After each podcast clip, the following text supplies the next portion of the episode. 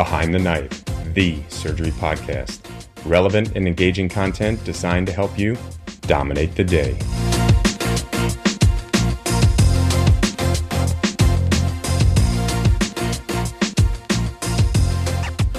Hey, Behind the Knife listeners, it's your Miami Trauma team. I'm Eva Urrechaga. I'm a general surgery resident, and I'm here with my other team members, Uri Niemann, our trauma fellow, and Rishi Rattan, our trauma attending.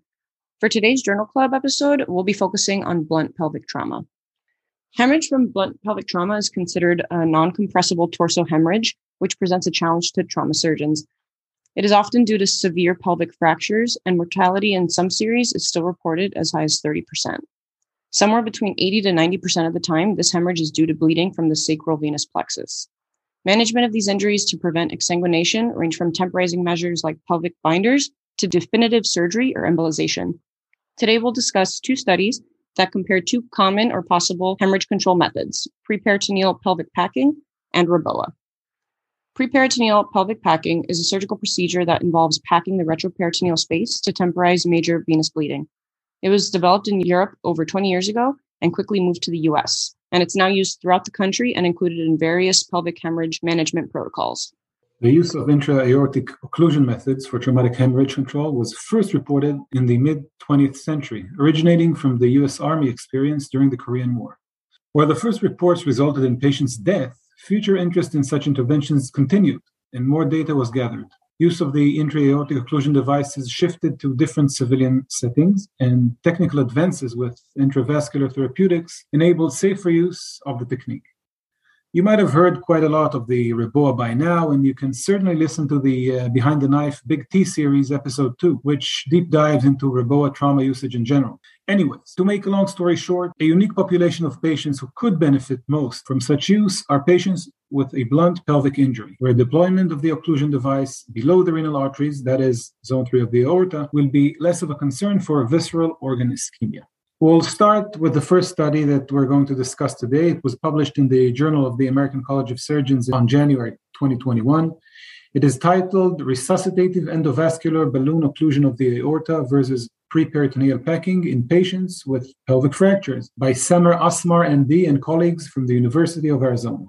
This is a retrospective study based on the uh, 2017 TQIP database. The aim was to compare outcomes of Reboa and or preperitoneal packing as temporizing measures in isolated blunt pelvic fracture patients. And the authors hypothesized that Reboa is associated with worsened outcomes. That might have been due to the fact that the members in this group were amongst the authors of a JAMA article only two years prior, where the authors found higher rates of complications among the Reboa group. So, for our study, Inclusion criteria were patients 18 year old and over with blunt pelvic fractures with a systolic blood pressure equal to or below 100 millimeters of mercury, which they defined as hemodynamically unstable. Those patients were divided into three groups either preperitoneal packing, preperitoneal packing with Reboa, and Reboa only. All of these patients had an additional intervention, which was a laparotomy, a transarterial embolization, or both. Which patients were excluded from the study? Well, those were patients pronounced dead on arrival, patients who were transfers, patients with significant injuries outside the pelvis or the lower extremities, as defined by an abbreviated injury scale, more than two. Other patients where time to Reboa was more than one hour from arrival, patients who had an ED thoracotomy, or patients who had the known bleeding diathesis. Those all were excluded. Rishi, do you have any remarks on the inclusion and exclusion criteria? Yeah, that's a good question, Yuri. First of all, I think for both of these studies, both author groups should be commended for looking at a really hot topic, controversial, and doing the best they can with a retrospective database to answer this question. But it's really important when the listener or clinician look at these studies, it's important that they really pay attention to the inclusion and exclusion criteria so that they know whether or not they're applying the study's conclusions to their own patients appropriately. And so, what, one thing that I just want to underline here is that this inclusion criteria really focuses on what essentially becomes isolated blunt pelvic fracture patients. you see here that they do include some lower extremity injuries, but we are not talking about the majorly injured polytrauma patient here. Those patients are excluded. The ones who, you know, are a pedestrian struck and severely injured coming in with major torso injury in both the thorax and the abdomen, as well as an open book pelvic fracture that's bleeding. These patients are not studied there. So for listeners who are thinking of applying these findings to those patients, I would express caution that that would be an issue of external validity, wherein you cannot extrapolate the findings of this study, focusing again on isolated pelvic fracture patients, to something like a polytrauma patient. Thanks, Rishi. And back to our study, as for outcome measures, primary measure was mortality, both 24 hours and in hospital, and the time to intervention, whether laparotomy, angioembolization, and the REBOA itself. 749 patients met the study's inclusion criteria. There were 52 who underwent both REBOA and preperitoneal packing, 149 who got the REBOA only, and 548 patients who got packing only. The patients receiving the different interventions were not randomly selected and were retrospectively assessed in order to ascertain the effect of the hemorrhage control measure that is the REBOA and packing, on the outcomes of those different patients while adjusting for the confounding factors, the research team used a propensity score matching system with a 1 to 1 to 1 ratio.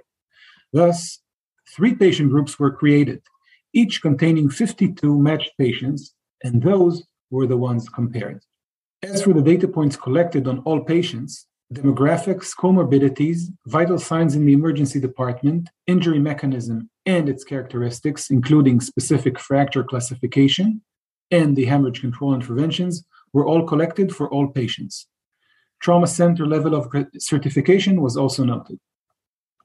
This data was used in creating a logistic regression model, delivering a propensity score between 0 to 1, which was used to match each patient in the smaller numbered group in our case, the 52 patients who got both REBOA and packing, with the patients who are most similar score wise in the other groups, and creating three groups of 52 patients with more comparable background variables. Now, looking at the article's tables, we can see how most pre matching variables, that is, table one of the article, are significantly different between groups while the post-matching variables, which we can see in table two, are not significantly different. Maybe this is a good time for a deeper dive on uh, propensity score matching. Sounds like a plan, Yuri. And yeah, it, it can seem a little bit confusing at first when you read about propensity score matching or have encountered it for the first time. And I'll try to balance uh, getting too lost in the weeds with keeping it simple and straightforward. So hopefully our listeners can get a better sense of what it's for. Now, in the ideal study of a randomized control trial, you randomize the groups so that uh, based on you know your baseline variables and characteristics, such that the groups are similar and you don't have any confounding variables. The issue is that you cannot always do a randomized control trial. And so, again, these groups, which are doing sort of the next best level of evidence that they can, which is using these large retrospective databases, that sometimes creates problems by creating differences between the control and the experimental group or groups. The trauma surgeons may use different sets of criteria to determine whether a patient gets a REBOA or pelvic packing. And some of those criteria may be variables that you're interested in following. And so, again, what ends up happening is that your REBOA group and your pelvic packing group look different because they are different. And so, how do you compare two groups that are different? Because if you just did a straight up comparison, what that introduces is bias due to confounding variables. And you don't know necessarily if the difference that you then find is because of the REBOA versus the pelvic packing, or some of the other differences that you're reporting, for example, like the differences here in this study in table one. So, what propensity score matching tries to do is reduce as much as possible that bias. No statistical analysis really eliminates bias entirely from a non randomized study, but propensity score matching tries to reduce it as much as possible. And again, Yuri, as you said in, in the real world example of this study, the way they try to do that is they try to match subjects within the control and experimental group. So often they'll take the experimental group and then they choose a subset of variables that they think are clinically relevant. And then what they do is they look for specific patients or specific subjects in the control group that look most like the experimental group. So then you get a subset of the control group that looks like the experimental group more closely than the original. And then you compare these subsets through your propensity score analysis and matching. Then you can do statistical analyses on these subsets and hopefully get a more robust and valid answer. And there are all sorts of ways to um, compare and assess the validity of your propensity score match to make sure that the way that you've matched these patients up isn't in and of itself introducing bias. So, for example, remember, there is a, an element of the researchers choosing the variables that they're going to include to match up in the propensity score match. And that can, number one, include a variable that's not clinically relevant and that can create issues with the match. Or there may be a missed variable. Um, that is, that the variable within the database that researchers fail to include that would be clinically relevant.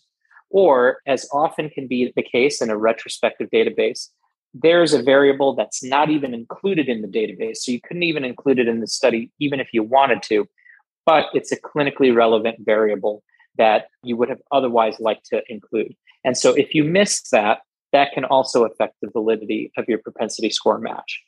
Regardless, it's a powerful method to assess two different looking groups at the outset when you are doing a non randomized study and it allows you to get a little bit closer to getting a robust analysis and pushing the field forward.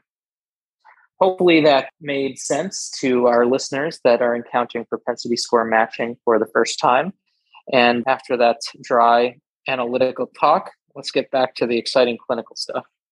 All right. So I think the important thing is looking at the results. So what they saw was there was significant differences observed between the Reboa group to the pelvic packing group with or without Reboa, both in the time to laparotomy or angioembolization, where it was shorter time for the Reboa patients. Those Reboa patients received significantly less packed red blood cell units during the first four hours in hospital, and most importantly, had significant lower 24 hour mortality and overall in hospital mortality. That is 14% in hospital mortality in the Reboa group versus 25% in the pelvic packing group, up to 35% in hospital mortality in the Reboa plus packing group. The groups of patients did not have significant differences in ICU stay or in entire hospital length of stay. They didn't differ in acute kidney injury events, and none of the patients in any group had a lower limb amputation. Just a reminder the 2015 2016 TQIP database showed 3% amputation rate reported in the JAMA article from two years prior. So the author, authors conclude by stating that according to the study's results, Reboa usage for unstable patients with isolated blunt pelvic fractures is associated with improved outcomes when compared to preperitoneal pelvic packing only and to packing with Reboa. These results and conclusions are, of course, positive for Reboa proponents and give hope for a definition of a specific population of patients in the civilian settings who can really benefit from the usage of the technique. Having said that, it's quite rare to find a significant pelvic injury patient with no significant torso injury. And it's a very difficult clinical challenge to identify those patients in the immediate post injury period where the decision on the use of Reboa is expected. So the study has its limitations, uh, and amongst which we should probably also mention the design for being retrospective and the fact that even using propensity score matching, one can never achieve a comparison as good as with a randomized controlled trial where the study groups are genuinely similar in most variables. Another difficulty I had while processing the clinical implication of the study is that the design and the decision they made to compare three different groups, in two of which the Reboa was deployed. Because for me, the real clinical question that I don't yet have a good answer to is whether the Reboa is safe and effective compared to any other hemorrhage control measure. So, what, what I would have wanted to see is a study comparing a group of all Reboa patients, whether they used packing or whatever else in those patients, to a mesh population where Reboa wasn't used at all. And talking about such a structure might be a good time to introduce a second article we would like to discuss today. Eva? Thanks, Yuri. Uh, the other study we'll be, we will be discussing is actually very similar to the one we just went over, but with not so similar results. This one was done from a group in Boston at Mass General with the senior author Dr. April Mendoza and her colleagues, and was published in Injury in June 2020. It's entitled Preperitoneal Pelvic Packing for Early Hemorrhage Control Reduces Mortality Compared to Resuscitative Endovascular Balloon Occlusion of the Aorta in Severe Blunt Pelvic Trauma Patients, a nationwide analysis. The aim of this study was to compare the efficacy and outcomes of preperitoneal packing to Reboa with subsequent hemorrhage control procedures to control life threatening hemorrhage in trauma patients. They hypothesized that Reboa, in conjunction with standard trauma resuscitation, would minimize delays to intervention and result in improved in hospital survival when compared to preperitoneal packing. Similarly to the prior study, this is a retrospective analysis of the ACS TQIP database However, this study uses the database from 2015 to 2017 as opposed to just 2017 in the prior study. The study included patients greater than 15 years old with blunt pelvic fractures, however, without excluding other injuries, unlike in the prior study, which excluded patients if they had AIS higher than two in other categories. Also, unlike the other study, this study did not make exclusion based on the presenting vital signs. In terms of the groups that they compared, actually, Uri, this study compared the exact groups that you were hoping to see head to head. It compared the preperitoneal packing group to Reboa, and in the Reboa group, it included patients that had Reboa alone, as well as patients who had Reboa plus preperitoneal packing. Rishi, do you have any thoughts on these groups that they compared prior to the other study? That's a great question, Eva. So, you know, one of the things that is a limitation of non randomized studies, even the best designed ones, is that sometimes you can't get as granular as you want to. And while you can assess and analyze the variables that are available within the data set, because there's no protocol and there is an aspect of clinical judgment that's not recorded in the data set, it's hard to understand the true reasons for why something is happening the way it is. So you can find correlation, but you're not going to be able to find causation. With respect to this study, when you look at, for example, the Reboa followed by pelvic packing subset of patients, which is part of the Reboa group, you're not going to be able to identify whether or not it's considered a failure of Reboa and that Reboa didn't work. And so they added packing to that to get better hemorrhage control. Or this was always the intention when placing the Reboa, that the Reboa was placed as a planned bridge to pelvic packing as definitive control, or whether or not the Reboa was placed as an attempt at hemorrhage control that did not work. And so then they then you had to rush to the OR for pelvic packing in order to get better hemorrhage control. You're not going to be able to tease these two situations out based on the database that was used. That's okay. That happens with retrospective studies and non randomized studies. But it is an interesting thing because those are two different patients in the clinical scenario. When I have those two patients in the trauma bay, it's two different intentions. So when I have a patient in the trauma bay and a Reboa is not working and I need to escalate my therapy, that's a very different situation than if I was already planning to go to the OR, say for this polytrauma patient, and you know one of our the junior residents was already placing a femoral A line while we were doing the rest of the trauma resuscitation, and it takes you know a couple seconds or a minute or two to then upgrade that to a Reboa. But we are headed to the OR anyway for pelvic packing. But I know that I'm opening the chest first, or maybe opening the belly first, and I just want some temporizing measure. Those are different situations, and the ideal would be to create a randomized control trial, which we'll hear a little bit about what's going on in that realm from Yuri a little bit later. But the ideal would be to, to incorporate that into your study protocol so that you can differentiate those two very different scenarios.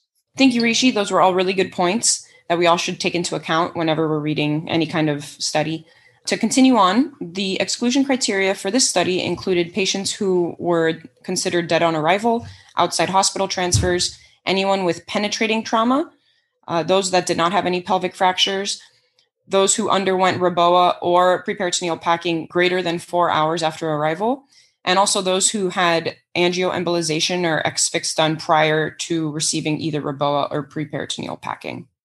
The primary outcome of this study was mortality, which included 24 hour mortality and overall in hospital mortality. There were also multiple secondary outcomes, which included transfusion requirements, time to procedures, time in the emergency department, hospital and intensive care unit length of stay, and multiple complication rates, including acute kidney injury, surgical site infection, amputation, venous thromboembolism, and compartment syndrome. The statistical methods used in the study were similar to the prior study as well. They used a propensity score matching of the REBOA group versus the preperitoneal packing group in a matched one to one ratio. And they used logistic regression to estimate the probability of being assigned to either the REBOA or the preperitoneal packing group. They matched based on statistically significant variables between the groups, which included emergency department vital signs, injury severity score, and intra abdominal solid organ injuries. So, to go to the results, there were over 67,000 patients with blunt pelvic fractures identified in the study. 307 received preperitoneal packing and 113 were put into the REBOA group. Pre match, the only differences in their clinical variables included REBOA group more often had a lower GCS, preperitoneal packing more often had kidney injury, and the REBOA group more often had lower extremity injuries. After the match, there were 204 patients, so 102 were matched to each group. Of the 102 patients in the REBOA group, 68% of them also had preperitoneal packing done. Between the two groups, there were some differences in clinical outcomes.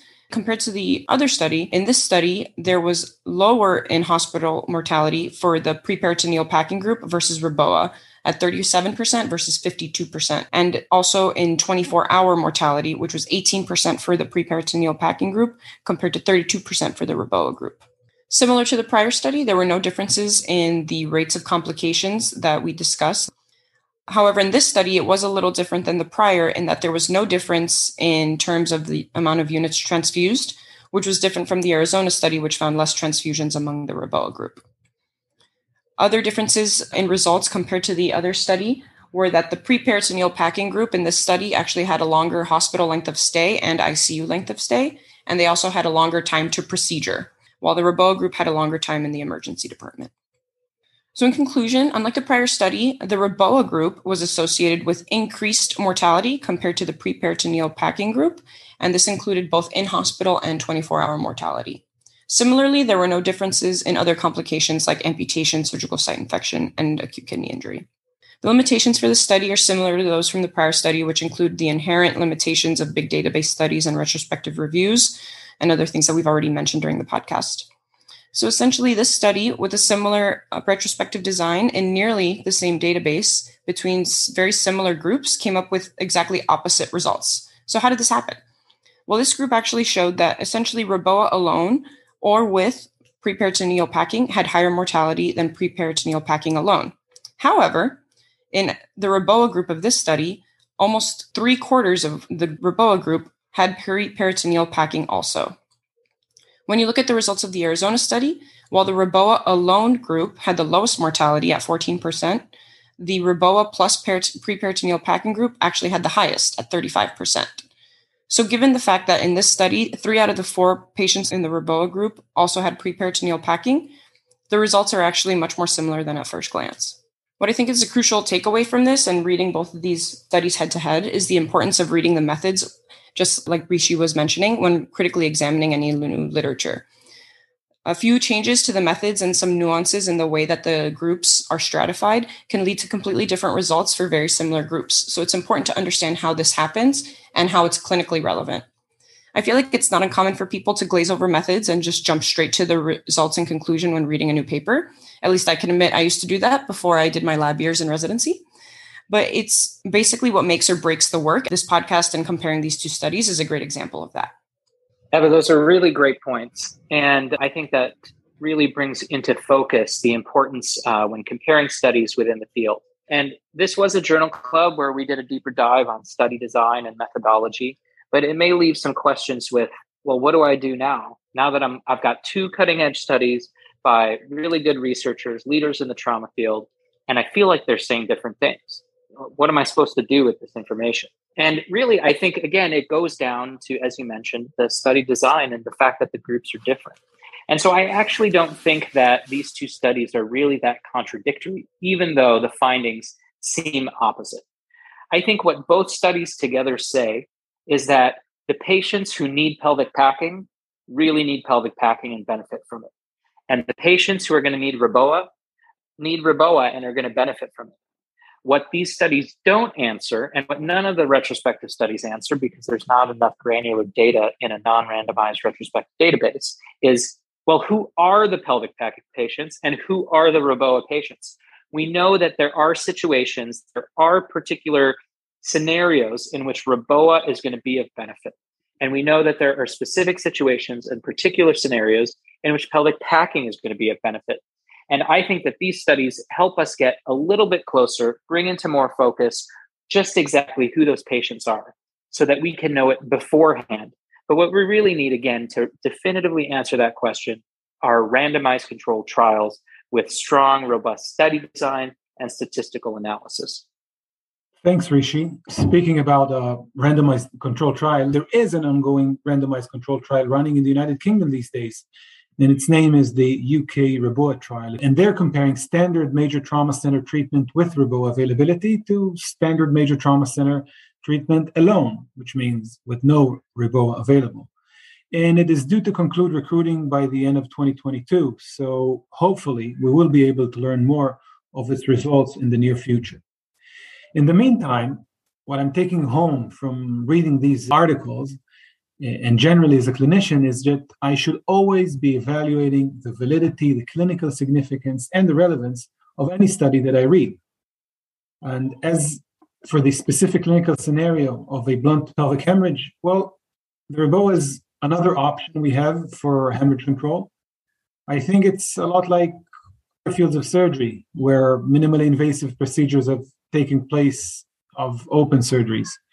We as surgeons must be able to feel comfortable treating pathologies in different circumstances and with all tools in the surgical armamentarium. We choose as necessary and is clinically appropriate, and not by being only comfortable with operating in one method or operating in one cavity. The same with bad pelvic bleed. I don't think there is necessarily one way to treat all those patients. In order to feel most comfortable using any of those methods, we probably should be able to use all of them. In order for me to feel most comfortable using the intra-aortic occlusion device, I do wish I had better data on what exactly the complication rate is, who exactly is the patient due to benefit most. And for that to happen, as we said, we should have the prospective studies, the level one evidence, and hopefully this is coming soon. All right. Thank you, Yuri, for those final thoughts. And thank you, everybody, for listening. And until the next time, continue to dominate the day.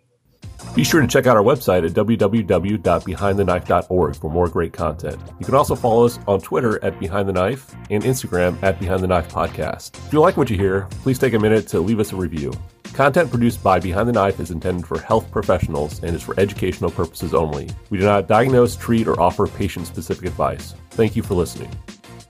Until next time, dominate the day.